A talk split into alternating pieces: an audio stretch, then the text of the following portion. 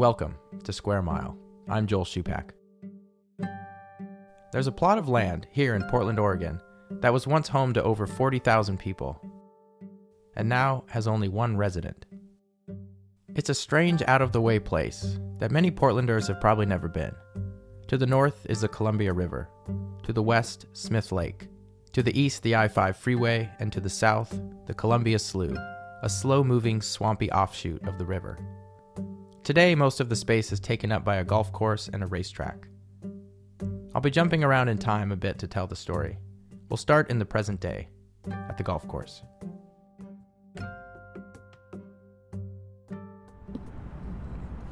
Okay, Scotty, let it out. Heron Lakes Golf Course, Portland, Oregon, the KPs. present day. I put the whole three dollars on the KPs, a buck and a half a piece. It's a modest golf course on a chilly day. Summer has come and gone, but there are still small pink roses on the bushes outside the clubhouse. Inside the clubhouse, older white men order sausage sandwiches for $5.75 and cans of beer. I try to count all the mustaches, but lose track. No one is drinking wine. The parking lot is far from full, and the cars that are here don't embarrass my older hatchback.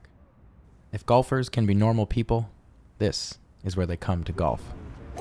Ah, Get over. Right the trap. But I'm not here to golf. You know what used to be here? Pretty much just swampland, I think. I'm here because of what this land used to be. You probably know. I'm here because of Vanport. Vanport. Is it, does the word Vanport mean anything to you? No, huh? Just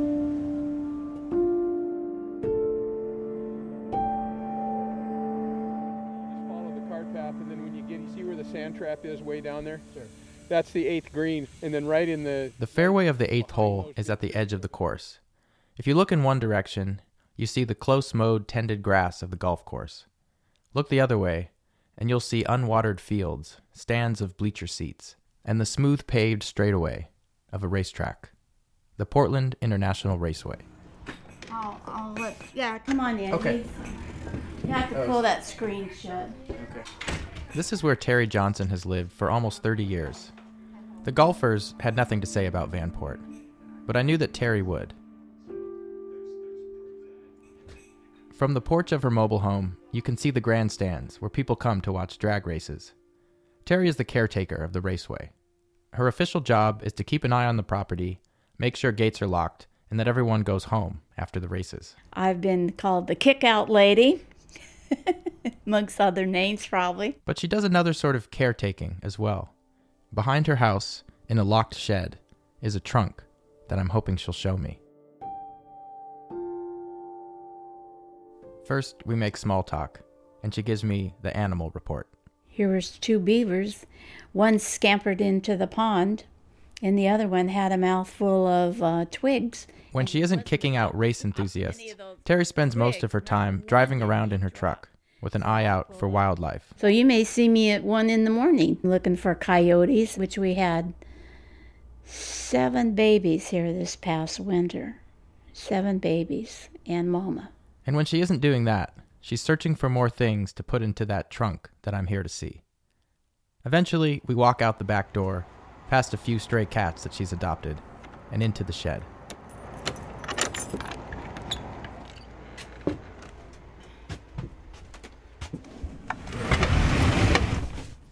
Oh, Want me to pull it out? maybe. Okay. It's pretty heavy. It is heavy. Oh my goodness. Wow. This is a pretty popular one that people like to see as my race car, being as I live at the racetrack, you know. And he's missing a wheel, but The trunk is full of old housewares, toys, glass jars, bottles, doorknobs, toilet handles, fingernail polish. all of them found on the property of the raceway. Artifacts of everyday life. That's the first one you found. Yeah, that was the first thing I saw, laying on the dirt like this. She began finding things like this the first winter she lived here. I knew immediately that they came from from Vanport. They came from the flood. Yeah. After all those years.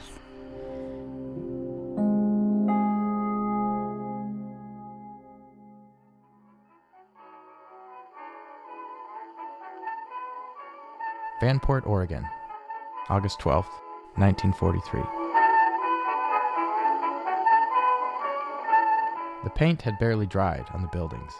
They were all gray. Everything was painted gray, even the city buses. But the city was finally built. The country was totally consumed with the fighting of the Second World War. But still, there was time for a celebration. Imagine this one a grand opening for an entirely new city. What a strange thing. Streamers and banners and hoopla. Crowds of new residents came to watch violinist Abe Berkovitz and his orchestra and to walk the freshly paved streets. And on the big screen was Errol Flynn, starring in Edge of Darkness. Simple little people turned to giants by their imperishable love for freedom. Karen, of where to fight, you must be like steel. It takes a lot to build a city out of nothing. In this case, 5,000 workers in just under a year.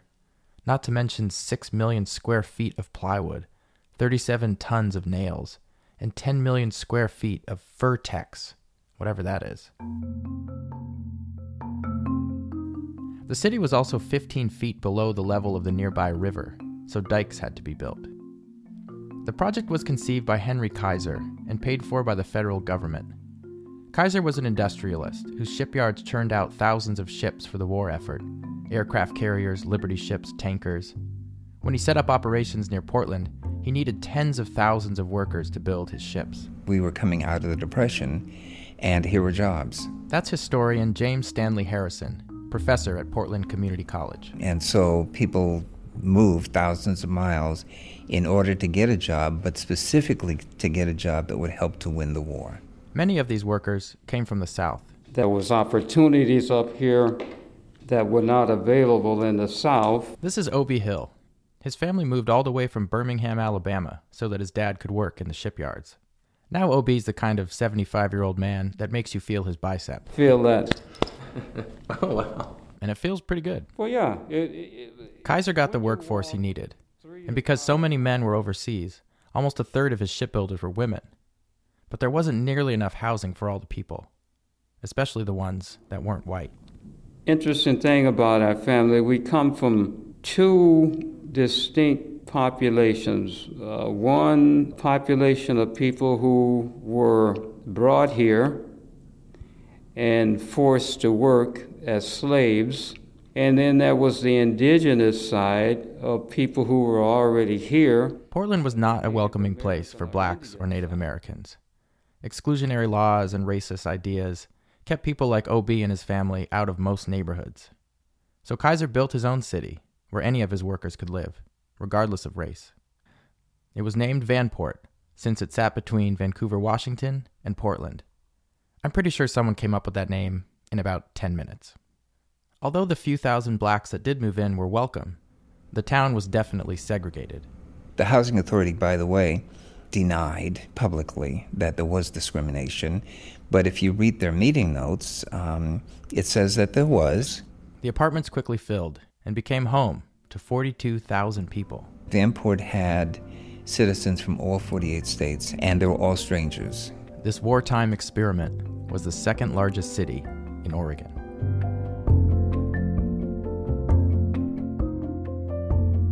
The town was laid out with the sort of wartime efficiency you might expect. The apartments were built on simple wooden foundations, and they were practically all the same, with identical furniture. Vanport even had a user's manual, the Vanport Resident Handbook. One section describes the peculiar ovens that all the kitchens had. They were portable oven boxes that you'd place above a hot plate to use. A quote from the handbook Your stove is a different type of equipment than you previously have used. It, however, can produce for you a fine meal.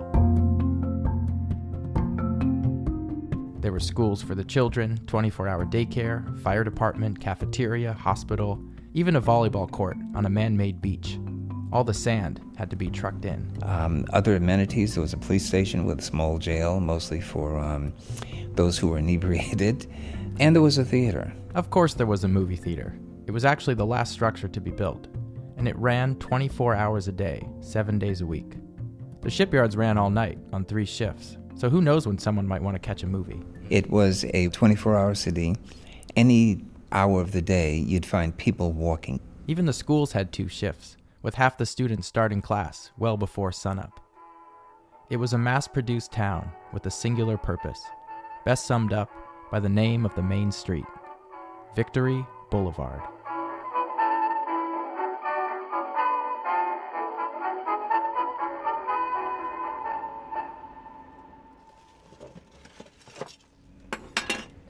Measuring cups, cups, saucers, more fingernail polish. Every bottle I found has been bright red. It's amazing after all these years that this stuff is still intact. Back at Terry's house, she shows me one of her favorite discoveries. A uh, glass candle holder, a star shaped glass candle holder. She was out wandering around with her standard archaeology kit. Longest screwdriver I could find, a shovel for gardening, and a pair of rubber gloves and a bucket. She dug the screwdriver deep into the earth. And I hear something with deep, really deep into the ground. Okay, and it's starting to get dusk and a little more dusker. And, and so I looked up, and here's a garter snake, eye to eye. and his tongue's going in and out. And I said, I hate snakes with a passion, but I know I have something in this dirt. So I said, Well, just keep digging. And when I got it out, it was muddy, of course. When she washed it off, she realized it looked very familiar. And it's an identical, identical piece. When her grandmother passed away, Terry inherited a box, and in that box was the same candle holder. And there's the other one, but I can't tell which is which because they're Identical. identical. Yeah. Now they're displayed side by side in her china cabinet. Look, they're both the same.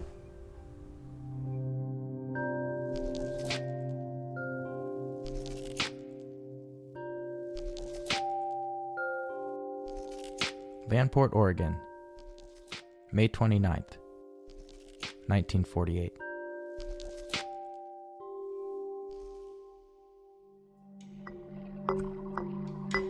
The rain had finally stopped. After days of a heavy downpour, there was a break. It was a warm spring, unusually warm, worrisomely warm. And it had been a long, hard winter. The nearby mountains were covered deeply in snow, almost twice what was typical.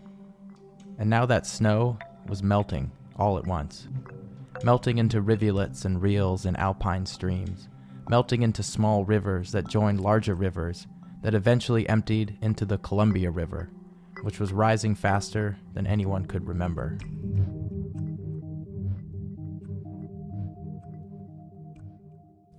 Five years had passed since Vanport opened, and much had changed.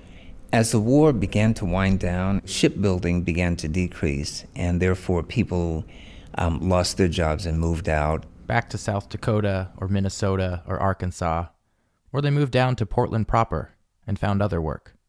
Now there were 18,000 Vanporters. Almost a quarter of them were black.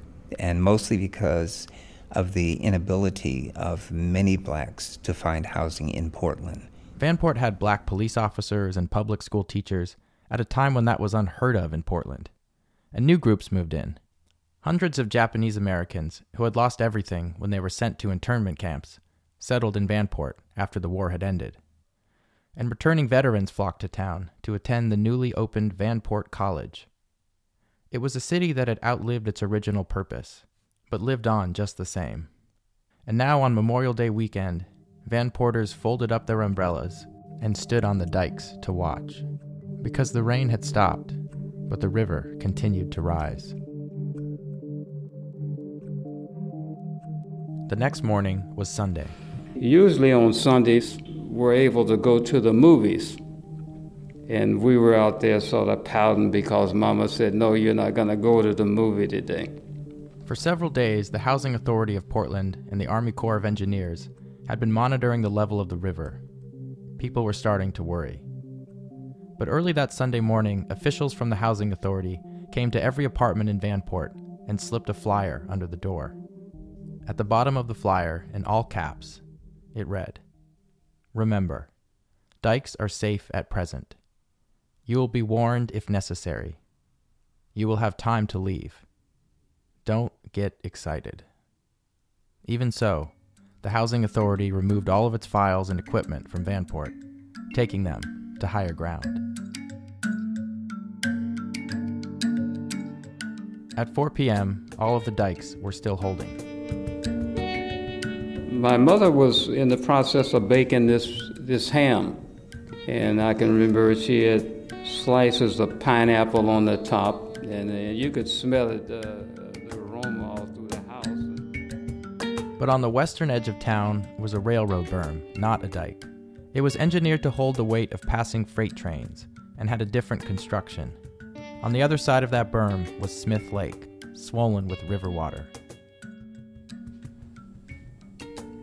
My father was at home sleeping. He was sort of uh, bogged down after a night of drinking and a week of uh, working in the shipyards.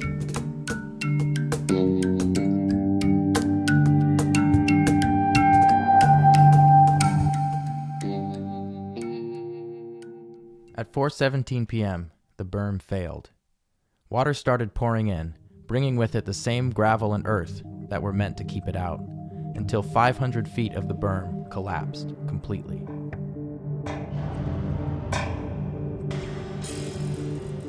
As soon as the breach was spotted, police officers scrambled through town on motorcycles, telling everyone to get out. First, the water filled all the sloughs and lakes and ponds. Buses became impromptu rescue vehicles, gathering passengers and driving up towards Denver Avenue to safety. One of these buses came for Obie and his family. His mother and siblings piled in, but as for his slumbering father, He did not get up as being warned and heated when we left.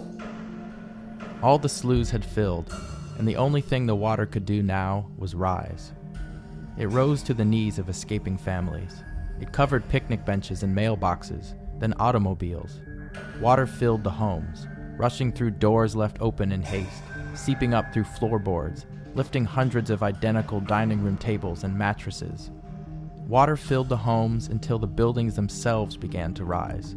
They floated off their wooden foundations, bobbing in the floodwaters like paper boats.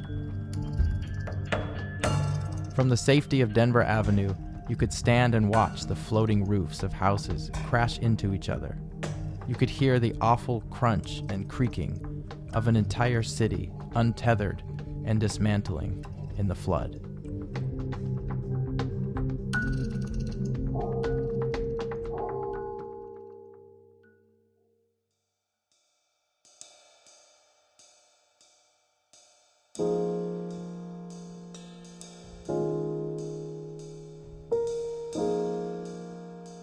Most people did manage to get to safety, even Obie's father. When we saw him, he had this big Chessy cat grin on his face, and he told my mother that ham was very good. How this man managed to wake up, eat a ham, escape a historic flood, and still have a good attitude is beyond me. But not everyone was so lucky. The official death toll was 16. Although, according to Professor Harrison, not everyone believes that number. Um, many residents think that there were many more. We don't know. Rescue boats and volunteers navigated the wreckage looking for survivors. After several weeks, the waters receded enough that residents were able to return to their ruined homes to see if anything was left. Just finding the building itself was hard enough. But remarkably, some folks did find photo albums or winter coats or family heirlooms that were undamaged. Anything belonging to the city that was salvageable was auctioned off. The um, the buildings that were left were piled together and burned, and um, and that was about the end of it. Vanport was never rebuilt. Until they found new places to live, the survivors stayed in makeshift shelters in churches or school gymnasiums, or they were taken in by Portland families. And donations came from all over the world, some from the least likely of places. From Germany, people were donating. From Japan, our former enemy. Think about that. Not even three years after the war had ended, citizens of the countries we had fought were sending money to the survivors of a flooded town that was built just to help defeat them. Obie's family eventually settled in a housing project in Portland called St. John's Woods. That's where Obie learned to fish, one of his great joys. You get the line, and I'll get the pole. Singing is another. And we'll go down to the crawdad hole. Mm-hmm. From everyone I've talked to and all accounts I've come across, people who lived in Vanport remember it as a pretty special place.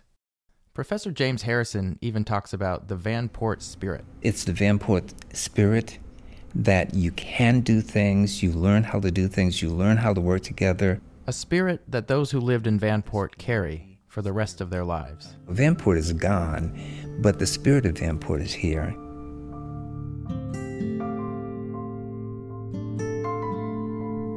And that might seem like a tidy way to end this story. But I honestly can't help but wonder if the reason why Vanport seems to be remembered so fondly is because anyone who can still remember living there was a child at the time. Here's another piece that I think is really telling. Anytime there's an organized reunion of former Vanport residents, according to Professor Harrison, 90% of the folks who show up are black. Why is that? After the flood, whites could live anywhere they wanted, so they dispersed throughout the nearby cities but black Vanporters faced the same discrimination in Portland that they did before the war. Most were confined to one section of town. Over the years, that area has been neglected by the city and dismantled by urban renewal projects. And more recently, we see the disruption of gentrification. The historically black neighborhoods of Portland have been transformed to suit wealthy newcomers. When I talked to Obie Hill about this, he said he sees the Vanport flood as just the first in a series of displacements that continue to this day. When you, you get down to looking at the history of black people in the state of Oregon, there's a continuous movement and displacement and removement that we see happening over and over again. Black Vanporters had to stick together. Maybe that's where the spirit comes from. For them, surviving the Vanport flood was just the beginning.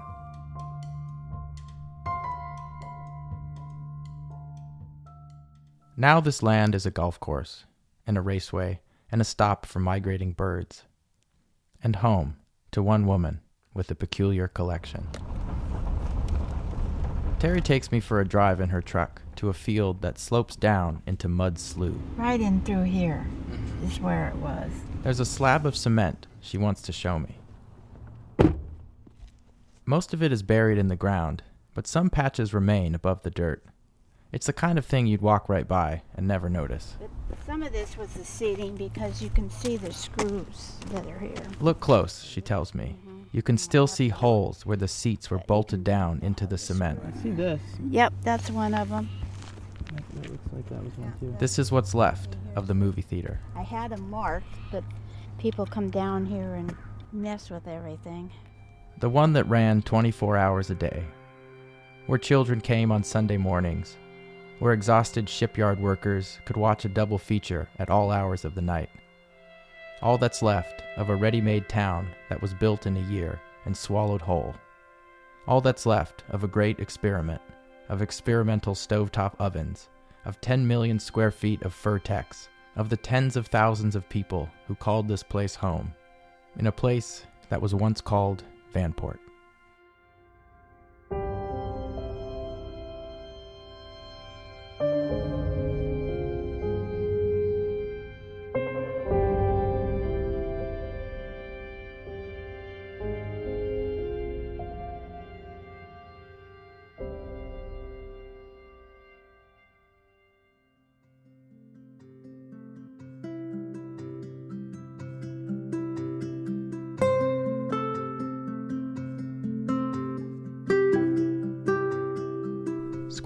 Is produced by me, Joel Shupak. This episode was edited by Loretta Williams. Music by Blue Dot Sessions. Special thanks to Vanport Mosaic, the Oregon Historical Society, the St. John's Public Library, and Carl Abbott. Check out my website, squaremilepodcast.com, for links to historical photographs of Vanport, videos of survivors telling their stories, and more information. If you've been enjoying the show, do me a big favor tell someone else about it, and write a review on iTunes. It really does help new listeners find the show. At least that's what I hear other podcasts tell me to do, so I assume it must be true. Until next time.